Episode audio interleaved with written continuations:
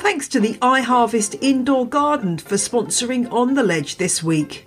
If you've ever wondered why indoor hydroponic gardens have to be quite so, well, let's be frank here, ugly, then it's time to take a look at the iHarvest Indoor Garden. It's compact enough to fit in the smallest of living spaces, taking up just two and a half square feet of floor space, but it's also beautiful enough to take centre stage in your home. And it allows you to produce fresh fruit and vegetables all winter long using the clean technology of hydroponics. And the good news is that's great for the environment too, because the iHarvest uses 90% less water than traditional gardening and 60% fewer fertilizers than supermarket fruits and veggies. So, why not add greenery and fresh food to your life this winter by pre ordering your iHarvest now at igworks.com?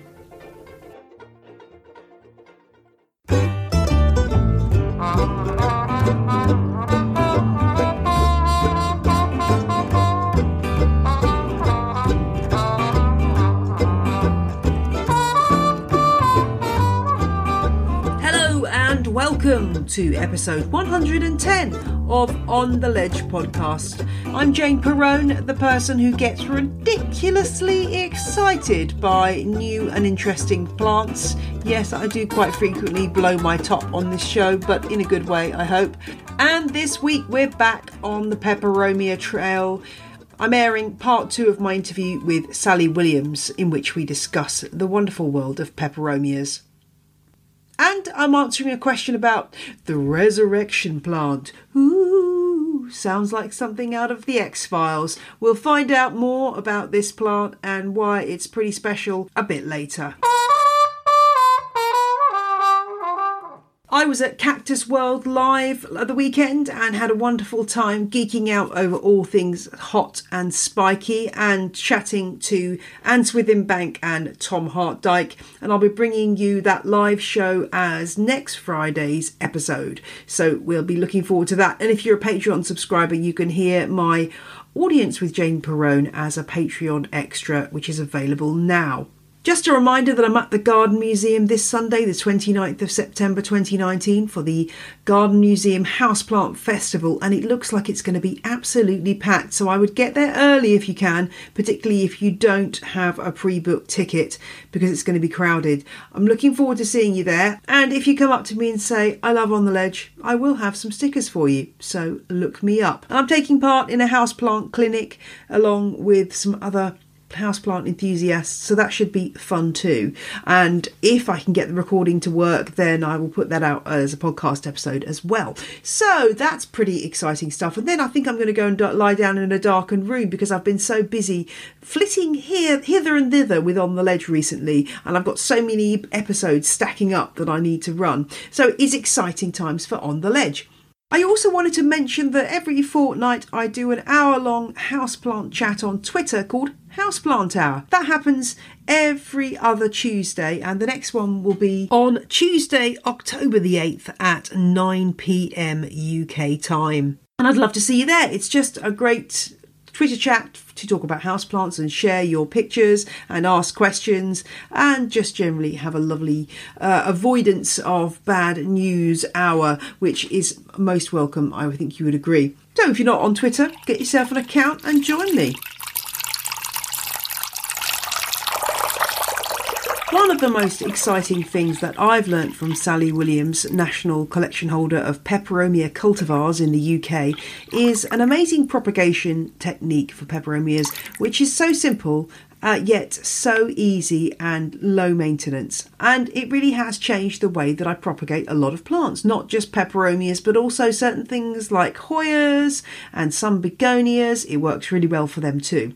And I wanted to share this with you as a matter of urgency because I know it's something that you guys are going to love. So I wanted to start off with this clip. In fact, what happened was I went into Sally's beautiful home, and the minute we got in the hallway, I noticed an array of these plastic pots, made a beeline for them, and we immediately started recording because I was just so excited.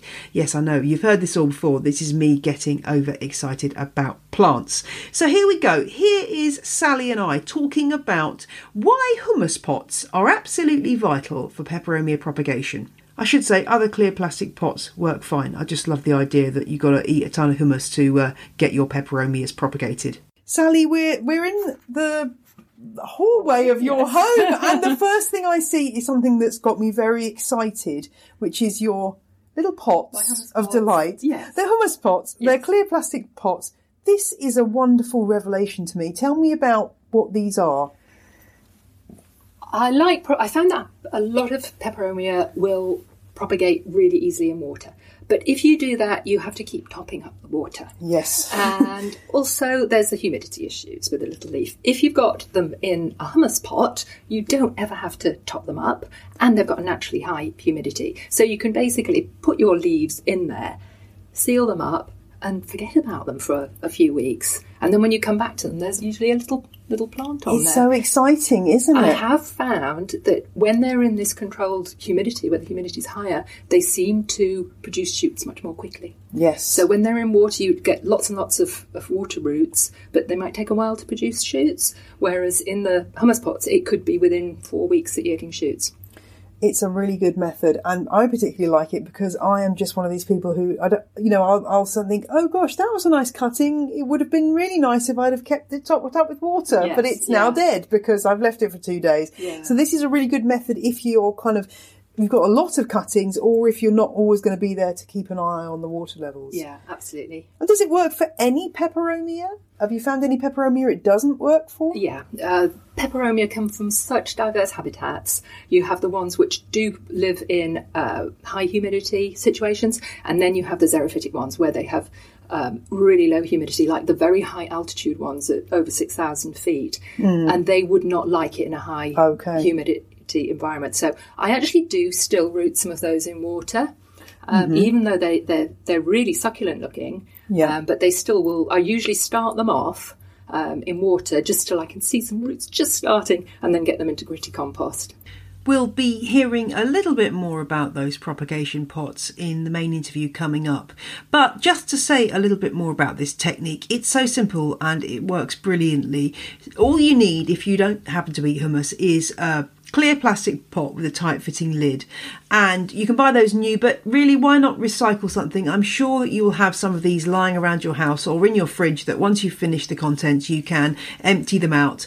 And I just put about a, a half a centimetre of water at the bottom. If you happen to have fancy distilled water or RO, reverse osmosis water or whatever, you can use that. But I just use tap water and it does go a bit algae filled, but that doesn't seem to matter. And I'll just place the leaf into the pot, lay it down. It doesn't really seem to matter if the leaf is particularly covered in water or not, as long as there's a layer of water at the bottom of the pot, that seems to be fine, and the leaf is in contact with it.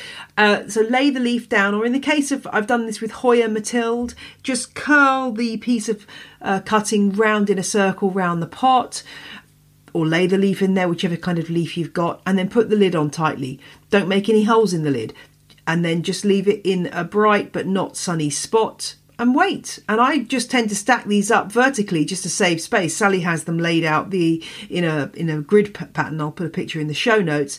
Either way, um, just keep an eye on it. If you don't put the lid on properly, you will get some evaporation. If you want to see what happened with my Peperomia maculosa leaf, and that story, do look at my Instagram stories where I posted a little, little video about it. This just shows uh, how amazing this process is. Certain leaves like Peperomia maculosa and a lot of the Begonia rexes and watermelon peperomia, peperomia argyrea, you can cut the leaf up into pieces and it will root at every point where a vein is cut, a major vein is cut. Um, so that's what happened with my maculosa. I left the lid off accidentally and the, the section of leaf almost dried out, but it's still going strong. So plants are amazing and this technique is amazing too. I've also used it on begonia erythrosa leaves, that's the beefsteak begonia, and it worked really well for that too. So you, you put the leaf in, you put the lid on, and you leave it. And once you've got a good root system going, I would say maybe two or three centimetres long, then as Sally said, pot up into gritty compost. You may feel like you need to pop a clear plastic bag over the cutting at first just to get it used to that transition from the very humid environment of the plastic pot to going into the environment of your room. Um, so you can do that but for succulent leaves then it probably won't be that much of an issue and it works absolutely brilliantly and i'd love to hear how you get on with this particular technique and if it's something you've tried because well quite frankly it's changed my life and made peperomia cuttings uh, a delight and now we're off to Sally's plant room, which is the main domain where her peperomias live. Let's find out what she's got hiding behind the door. Yeah. Well, we've come to the Aladdin's cave now. it's beautiful, um, uh, full of wonderful peperomias, and I don't know how many plants are in there. Over a hundred, I would say. Um, There's yeah, probably nearer five. wow. Okay. And how long do you spend maintaining this collection? Is it is it a is it a big task to keep them all going and keep I, records? When I was uh, thinking that I was going to um, register to have a national plant collection, um, I thought, well, uh, I, am up in the Peak District. We get some bad weather. I want to um, make sure that I can control their environment, and that will make things easier. Well, I, I didn't realise that if you have houseplants, they're totally dependent on you, mm-hmm. and so mm-hmm. they do take. Um, you're they're dependent for the light levels, for humidity levels, for water. Um, so uh, I but then they're great fun. So yes, mm. I do mm. spend a bit of time pottering. Um, oh, I'm um, sure. Just, well, I would uh, be in yeah. here, just constantly in here, just just as you say, looking at your plants and um, yeah, just pottering. So tell me about some standout plants from this this room. There's so some lovely ones. This bench is caparatas hmm. through to about here. So uh, there are we've got um, this is a, a, nice one. It's very popular, um, Luna Red, um, and similar to that, but just with smaller leaves. So it's still a red coloured one. Is uh, Shumi um, Sierra Sunset Schumi Red. Uh, this is Abricot. Um, this one here, the variegated one, is particularly pretty because when it's the leaves are a bit mature, there it's just variegated cream and white, mm. but the hmm. young leaves are a lovely shade of pink. So mm. on a bigger plant, you have the, the green and um, cream speckled leaves on the outside, and then the pale pink leaves in the middle. That's lovely. That's a really pretty one. Yeah, yeah this is um, keto, where they're sort of um, ready pumpkin coloured mm. leaves, which is really pretty. And are you keeping these all? These pots are lovely. Is this all? They all in terracotta? Yeah, they're all in terracotta, which I found is better because mm. uh, you get the airflow uh, around the roots. Uh, with peperomia, all peperomia um, are unusual in that they have on the epidermis of the, the top surface of the leaf, they've got a layer of water conserving cells. So they're not reliant on their roots to bring water up. In fact, they, they like their roots to be not too wet at all. So they're really um, are happy being misted. Uh, mm. So I, I do, I, I mist them twice a week. Um, and well, that's that, interesting because yeah. I would, uh, you know, sort of from sort of instinctually, I'd say, well, they don't really need misting because they're very succulent. But that's yeah. interesting because of the, that characteristic. Misting obviously works. Yes, so they can absorb. Well. I'm going to have to start misting my peperomias. Clearly, yeah, yeah they can absorb water and nutrients through their yes. leaves. Uh, they don't like their roots to be totally dried out, mm-hmm. but um, usually just misting them, there's a bit of moisture goes on as well. So I probably I, I water them maybe about once every month or oh, less. And where do you get these lovely brown terracotta pots from? They're gorgeous. Have you got a secret supply? uh, no, I should get them wholesale, but I don't at the moment. Uh, there's, um, there's, there are, there are available oh, from some garden okay. centres. I'm going to have to. I'm the, going to the, the, wrong garden. I can centres. tell you the, the Blue Diamond Group has. Um, okay, yeah, they're really nice because I, I, well, I'm, I'm moving more and more of my houseplant collection to uh, terracotta, yeah. and uh, yes, I'm, I'm becoming a bit of a terracotta geek and looking at everyone's terracotta pots. And yeah. I have got a lot of sort of very old ones, but um, they're beautiful. They're really nice. Well, I was put off before because I just didn't feel that I wanted terracotta. Um, I just didn't really want it when when I saw these. You yes, thought that was right. Well, they're they're lovely. That sort of chocolatey dark brown colour goes really well with the plants. It shows, well. yeah, the the leaves stand out. Yeah. yeah. Yeah. So these are so your caparatas. These are caparatas. and This is a different species. This is griseoargentea, which looks very like Hmm. um, caparata, but as the name says, they're, they're grey silver um, leaves. So yeah, they they're they're pretty. and on the top row. This is so if, if um, we've got this big hanging one, uh, which is Peperomia nitida variegata, and everybody calls it Peperomia scandens variegata. It's not the correct name. Yes, I'm glad- variegata. I think we had a question on- this on Facebook, and I think you, you stepped in and said this is what it is because yes. it's one of these ones that people just get wrong, which is good. yeah, good to yeah. get the and correct. that's the unvariegated Unvariegated form. Yeah, That's so a lovely. I mean, I don't think I've ever really seen that. Uh, that doesn't seem that widely available unless I'm looking in the wrong places. Again, perhaps it might be a plant that comes around. It's, it's having a moment. At having the- a moment. Yeah, I'm over the last three or four months, I've seen some available. I've seen some for Okay, sale. so, interesting. yeah, Look out for it. yeah. These are some um, pretty ones. These are uh, with very small little leaves in, in what's called verticillasters, so in little groups of um, three Hmm. or four, um, and tiny white flower spikes. they are tiny, those flower Yeah. spikes. So this one's Peperomia hoffmannii. It's quite often sold as Isabel.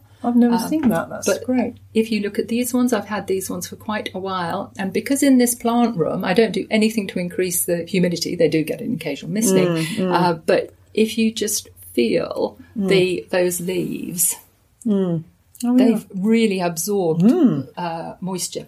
So even though that's not they they might not grow normally in such humid environment, they're okay with it. So they're, they're fine with that. Yeah. Yeah. Yes, And is that the string of, as people call it, the string of turtles, Yeah, which is so turtles. popular? Yeah. Peperomia prostrata. Yeah. And it's got such an amazing pattern to the leaves, which is just makes it delightful. It is. It's really pretty little Yeah, thing. Yeah. yeah. And that really likes misting. Um, and that then they they almost look like little jewels then because they have Hmm. this clear bubble on top from the, the, the humid spray. Yeah. So a lot of plants, if you're pro- uh, pop- propagating peperomia, if it's the rosette forming types, and so that would be things like caparata, uh, the watermelon one, the argyrea, uh, Napoli Nights, Mendoza, Brasilia, the ones that form sort of like a rosette shape, Yeah. uh, Marmorata, Bishopia, then they propagate very well from leaf cuttings, so from petiole cuttings. If it's a trailing one, then you tend to find the adventitious roots at the nodes, um, and they are uh, happier being propagated with just a little length of, of stem. So you can put that in a, a hummus pot and that will the- yeah. um, send out more roots really quickly. With this one, which is Peperomia pecunifolia, pecuniifolia, sorry.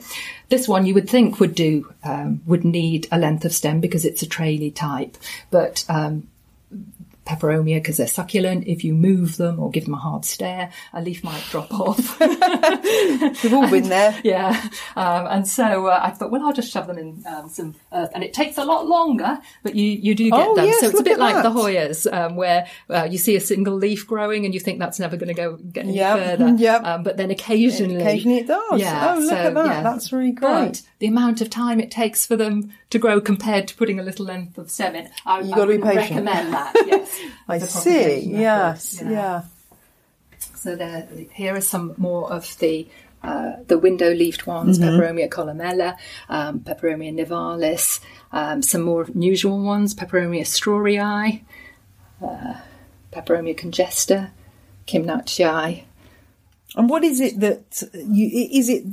What is it about these particular ones that you that you love? Are these are these some of your favourites? These just They because they're are. unusual and rare.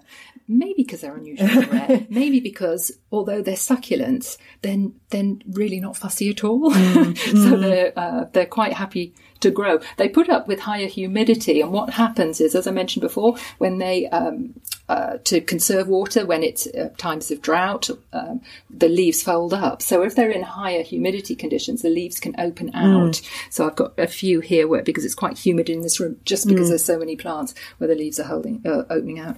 Then there's a, another subgroup of peperomia which are really exciting, which are called the geophytic ones. Oh, I was going to ask you about that little one because Yeah. it, it seems a bit of an outlier there. That looks amazing. Yeah. So these have got a, a caudex. So they're caudiciform. Right. So they have an underground um, organ, this, this- and the leaves grow directly out of that. And they're also uh, deciduous. So they die down over the. Winter. Yeah, that's fascinating. So they're really pretty with a, a sort of an hmm. umbrella shaped leaf. I love that leaf. I love an umbrella leaf. That's something Yes, I, yes, yeah. any plant with an umbrella leaf is a winner for, for me. Yeah. yeah. Spin your passion into a business with Shopify and break sales records with the world's best converting checkout. Let's hear that one more time. The world's best converting checkout. Shopify's legendary checkout makes it easier for customers to shop on your website, across social media, and everywhere in between. Now that's music to your ears. Any way you spin it, you can be a smash hit with Shopify. Start your dollar a month trial today at shopify.com slash records. Pulling up to Mickey D's just for drinks? Oh, yeah, that's me. Nothing extra, just perfection and a straw. Coming in hot for the coldest cups on the block. Because there are drinks, then there are drinks from McDonald's. Mix things up with any size lemonade or sweet tea for $1.49. Perfect with our classic fries. Price and participation may vary, cannot be combined with any other offer. Ba da ba ba ba. We'll be hearing more from Sally about her Peperomia collection after a little bit of Q and A. And this one comes from Steve this week, who got in touch to ask about the resurrection plant, aka the Rose of Jericho, aka Selaginella lepidophylla. Uh, I say the Latin name because, well, you know, I love saying Latin names, but also because Rose of Jericho and the resurrection plant can refer to a few different species. But this is a plant that you may have seen online. It's one of those things that tends to turn up on social media as a time lapse of this brown desiccated ball that slowly over the course of about 24 hours opens up like a flower and gradually turns green when exposed to water. And this is the wonderful thing about this this particular plant, this member of the spike moss family. If conditions are very dry, it curls up into a ball, and then when water is back again, it will then revive itself. And that's a reaction to growing in desert conditions, where obviously water is in sometimes in short supply. This is a really fascinating plant and one that is sold as a bit of a horticultural novelty, I guess, a bit like sea monkeys or those grow your own crystal kits. But looking online, anecdotally, I can see that a lot of people buy these plants and end up disappointed.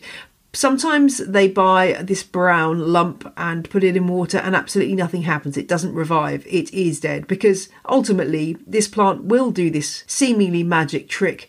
But eventually, if denied water for too long, it will die. Some people are disappointed the plant doesn't actually uh, do what it's uh, advertised as doing.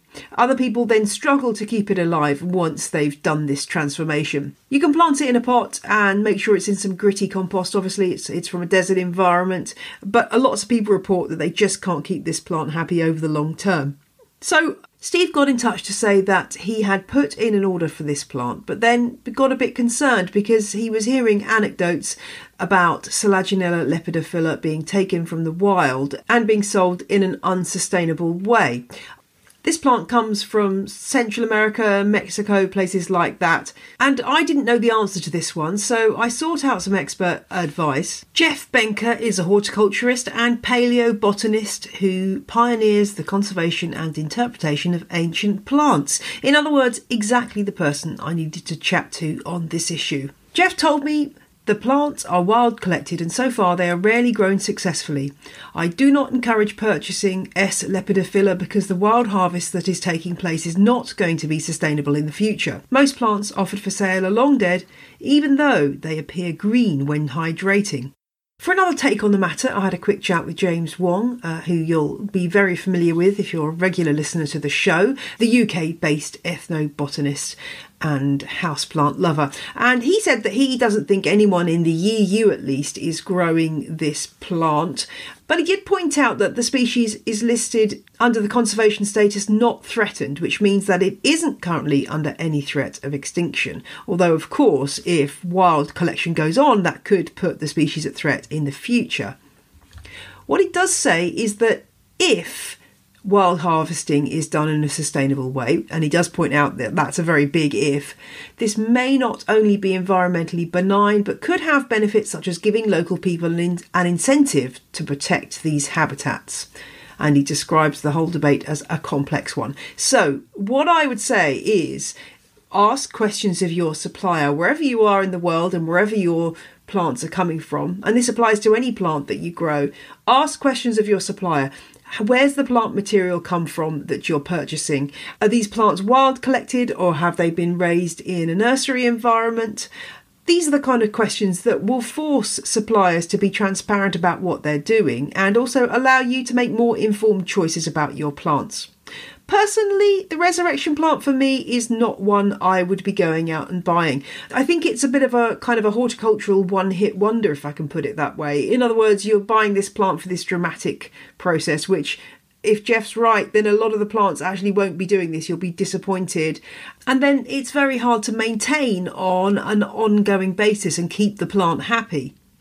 And it's something that may have travelled thousands and thousands of miles, all for the sake of um, well, a bit of a splurge and of excitement uh, when you know you could watch a time lapse video on YouTube instead and uh, perhaps save yourself the money and the time. But do bear in mind, this species isn't under threat at the moment. So there is an argument to say that this isn't really a problem for this plant. And there are plenty of other house plants that are very endangered in the wild, which we should be perhaps more concerned about. It's an interesting one. I'd love to hear your thoughts. And if you've got any knowledge or expertise in this area or know of anybody raising these plants without taking them for the wild, I'd love to hear from you. Do drop me a line at ontheledgepodcast at gmail.com. And do check the show notes for some links to time lapses and further information about the resurrection plant. And do get in touch if you've got a question for On the Ledge. I am always happy to help if I can. And do remember that you can join the Facebook group Houseplant Fans of On the Ledge. We've got over a thousand members now, so do come and join us. And if you've got a question, you can always post it there for other members to chat about and hopefully find you an answer because we're a very knowledgeable and friendly bunch. I'll include a link in the show notes if you're not sure where to go to find that. And now let's head back to Sally's peperomia room. Sally needs to keep at least three of every cultivar or species that she takes care of for her national collection. So a lot of her plants are just huddled together on her benches, which makes them very happy because it's nice and humid that way. But she's also got other ways of displaying her plants. Here I am asking her about a lovely plant stand showing off a particular group of peperomias. Take a look at the show notes for a picture. These are all peperomia obtusifolia, Obtusifolia. cultivars. Yeah. Yeah. So there's the the plain non-variegated one. There's the irregular variegated one where it's just splashes of um, green and cream. There's the one where they've got uh, creamy gold edges to the leaf, uh, and this I think is the most interesting one where it's a combination of dark green around the edge and then a bit of splashing and then dark green in the middle. And That's lovely. Yeah. So that one's called um, Peperomia Golden Gate. It's quite an unusual one. There's also um, a lime green one where it's it's mid green leaf with little darker green um, splashes.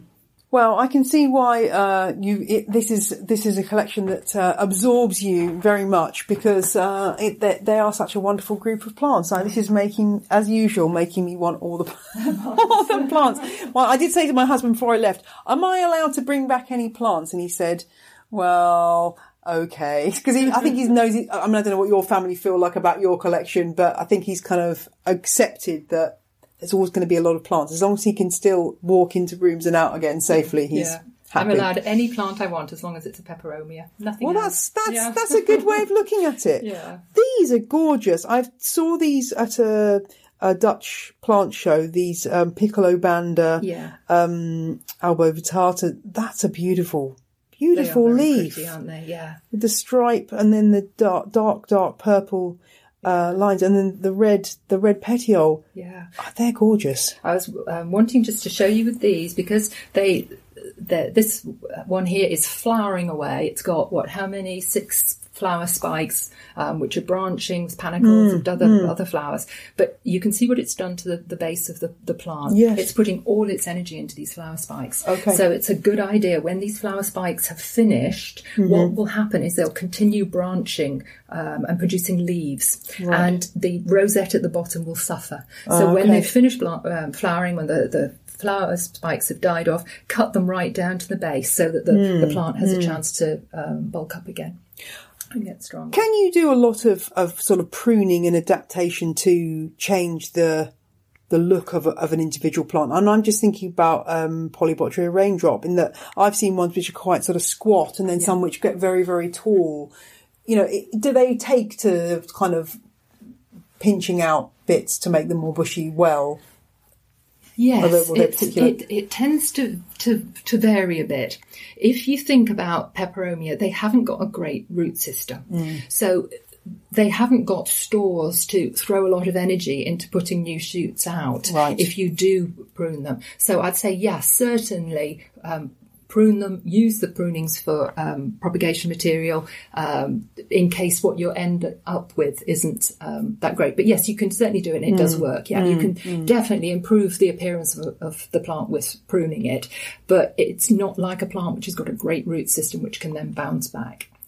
Got you. That's so interesting about the roots because I'd never really thought about that before, but that is uh, useful to know when you're thinking about uh, pot size and also how you're treating the plants in terms of misting. That is really, really interesting. Well, with the pot size, I do a couple of things. One is I, I do keep them in quite a small pot. They, Mm. they quite like that. But also, I tend to plant, um, put maybe two or three in the well, three maybe in the same pot, and then uh, you can use a slightly larger pot. Mm-hmm. Uh, and because they're all absorbing the water and the aeration, then they're they're a bit happier then. I think one of the problems with modern houseplant pots is they're very, or cachepots that people then put inner pots into, is a lot of them are very, very small. Yeah. You know, and too small really to be, to work as a pot. Yes. And therefore you do get this. In fact, I've got one of these, the, um, is what, is that Rosso? I Yeah, Eden Rosso. Yeah. Uh, yeah, um, in a ti- I've got a tiny one in a tiny pot, and I just can't keep it at the right level of moisture because it just dries out so quickly. Yeah. I was thinking to myself the other day, I need to put that as an underplanting Yeah. under something else, a bigger peperomia, just so that it's able to get the right amount of moisture because it, it's just sat there and it hasn't died, but it hasn't grown at all. Yeah, yeah. So that's, I guess, what I, I mean. Have you ever tried that experimenting with putting different things in the same pot? Does that can that work? Or I suppose for you as a national collection holder, that's not what you're allowed to do, is yeah, it? Yeah, yeah. No, it's but you know I can have them um, to enjoy. Yes. um, but I wouldn't want to do that with something where I'm um, l- looking at the, the the plant as a as part of the collection. But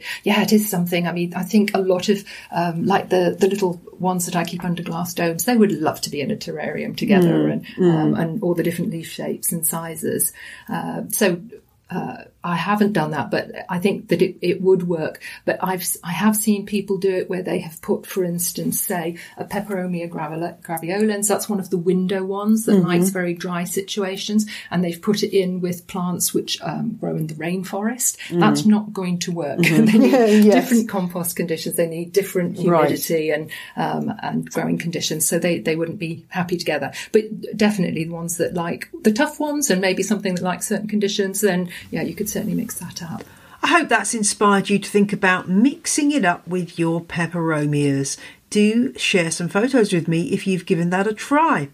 And last but certainly not least, lots of you had questions about peperomias, which were posted on the Facebook group Houseplant Fans of On the Ledge. Uh, some of them we've already answered in the course of our chat, but I wanted to draw Sally's attention to a few specific questions. And first up, was one from Mike, who wanted to know how to take care of his Rana Verde. He had written, This isn't a succulent type and seems fussy, especially regarding watering. Let's see what Sally has to say. Yeah, Rana Verde. Yep, yes. So that one was, um, yeah. So that one was brought out a couple of years ago. Um, I particularly like that one. It's nice green leaves. I did point it out to you upstairs. I've got some big ones. Um, it, I wonder if um, Mike has not looked at the compost that it was originally growing in. So I, I, I don't know if it was that. Um, they it to me, it's not one of the terribly fussy ones. One of the things is that um, if you leave the, fire, the flower spikes on, it can get exhausted, and then it, it sort of has a bit of a rest, and then lots of new growth will come back. So you can cut off the old flowers, and so it can concentrate its energies on the new growth. But I would say the general rules um, with that one, what I do is I, I, I put it in my quite um, open general purpose um, compost and um, mist it twice a week, and it seems It's fine. happy. Okay. Uh, just another thing generally about peperomia is to get them to flower, they do like, um, on the whole, period of cold over the winter. So, particularly the high altitude ones. So, um, if you can get the temperature down somewhere where they're getting a lot of light, um, but uh, the temperature's only about 15 or something like that, then you'll get much more flowers. Okay. And the next question comes from Dejac. I hope I've pronounced that right. Apologies if not.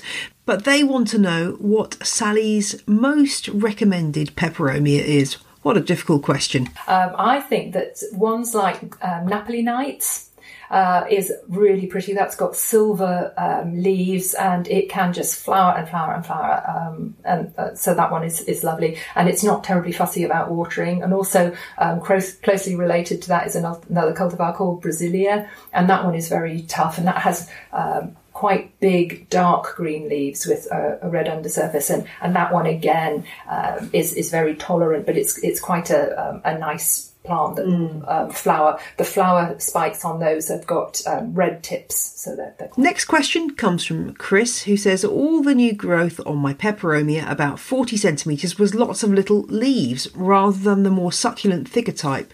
It was in a tiny pot, but I've repotted and decided to loop the new growth around the top of the pot in the hope it'll root and fill in. Will this help and root down? I'm wondering if that's Peperomia orba. Okay. So Peperomia orba of all of them is m- more prone to that. If a Peperomia is kept quite warm and with um, a bit more water than it needs over um, the winter when it's got insufficient light, it'll produce lots and lots of tiny leaves. Right. and they won't go away. You need to cut them off. So, Okay. yeah, so not quite as warm over the winter and a lot less water. Ah, okay. um, Peperomia um, orba is seems to be particularly prone to that. Brittany wanted to know whether Sally had heard of Peperomia Ruby Red Cascade because when she searches for the names, she can't find anything. So that's that's I think is the same as pepper spot.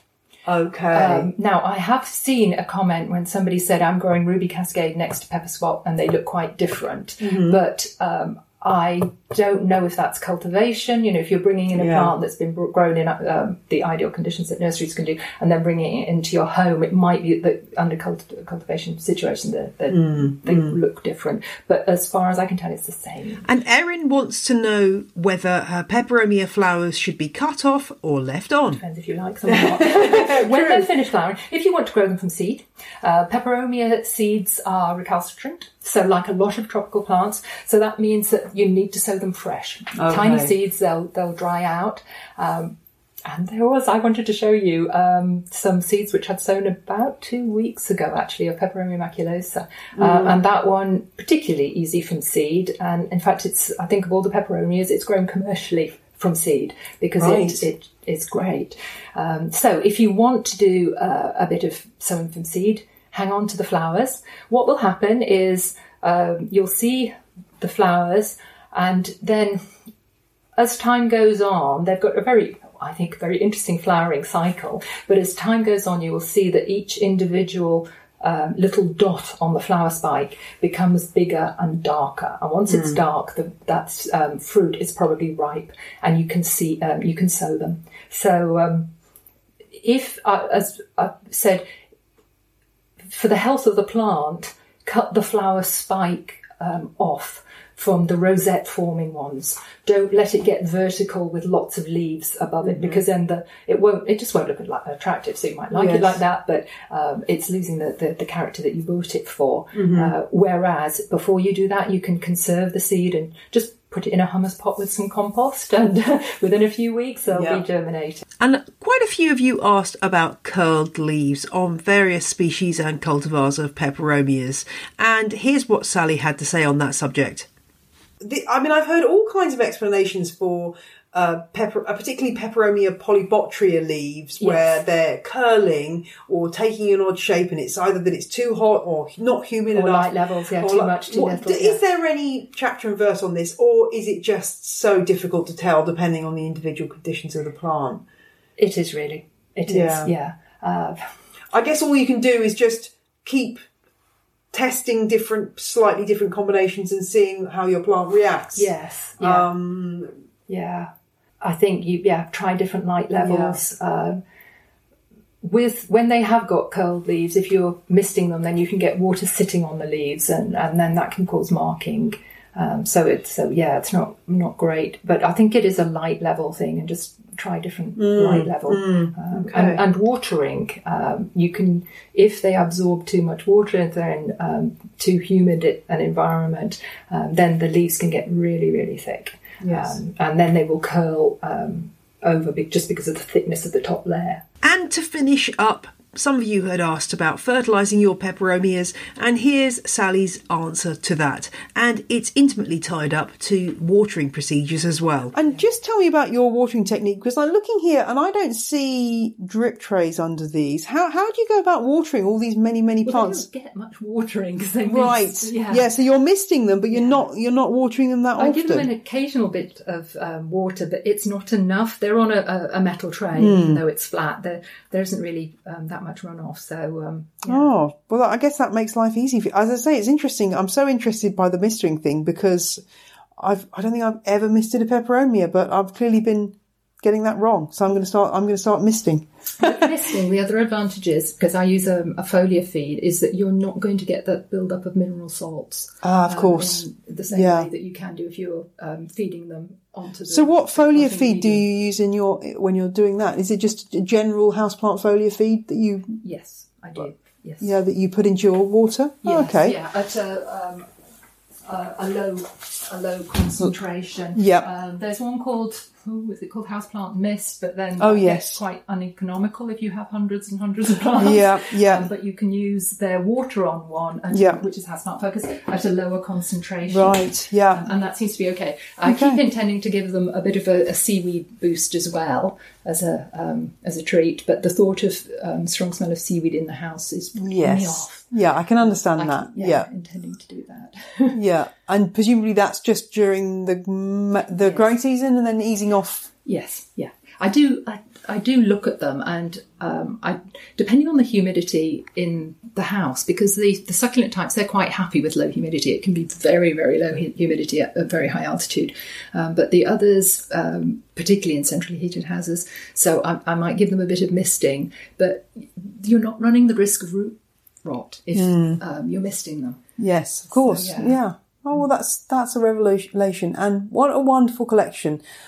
And I mean, it's a credit to you that they're all looking so healthy and lovely. Do you ever get things wrong and find a plant struggling and cursing yourself because you haven't got things quite right, or are you so experienced that doesn't happen anymore? Uh, I think that there's there's there are some plants that I don't find as as easy as others, and there's um, other ones which um, are are really really easy. But I think I've sort of got it right now. but because I'm getting new plants all the time, um, some of their requirements surprise me. This one, Peperomia rugosa, which I got recently, I think that one's sold under the name is Ecuador. This one, uh, I was really surprised that it doesn't like it that humid. I had it in my plant room where the humidity can be quite high. It's got big, thin leaves with a slight silver um, area down the, the along the veins. Uh, really big leaves, and huge. because they're thin, generally with peperomia, there's a situation where um, the more succulent, the the drier they like it. This is very thin, so I would have thought that it wouldn't like. Um, Dry conditions, it would like humidity, but it it, it doesn't really. So yeah. There always there's always a new challenge. Well, Yeah. it's it's an amazing collection, and thank you very much for for sharing it with me. I'm totally overwhelmed with um, peperomia joy. it's very exciting. Thank you very much. it's a pleasure.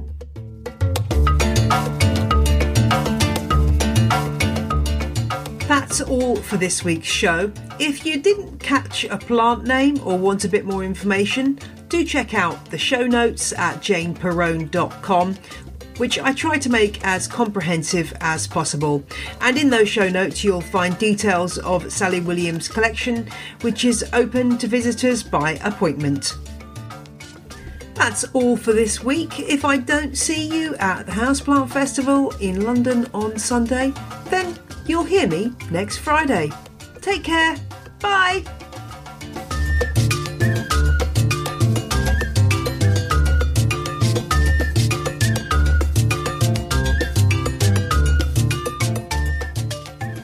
Music in this week's episode was Roll Jordan Roll by the Joy Drops and Quasi Motion by Kevin MacLeod, both licensed under Creative Commons, with ad music by the Heftone Banjo Orchestra. See my show notes at janeperrone.com for details.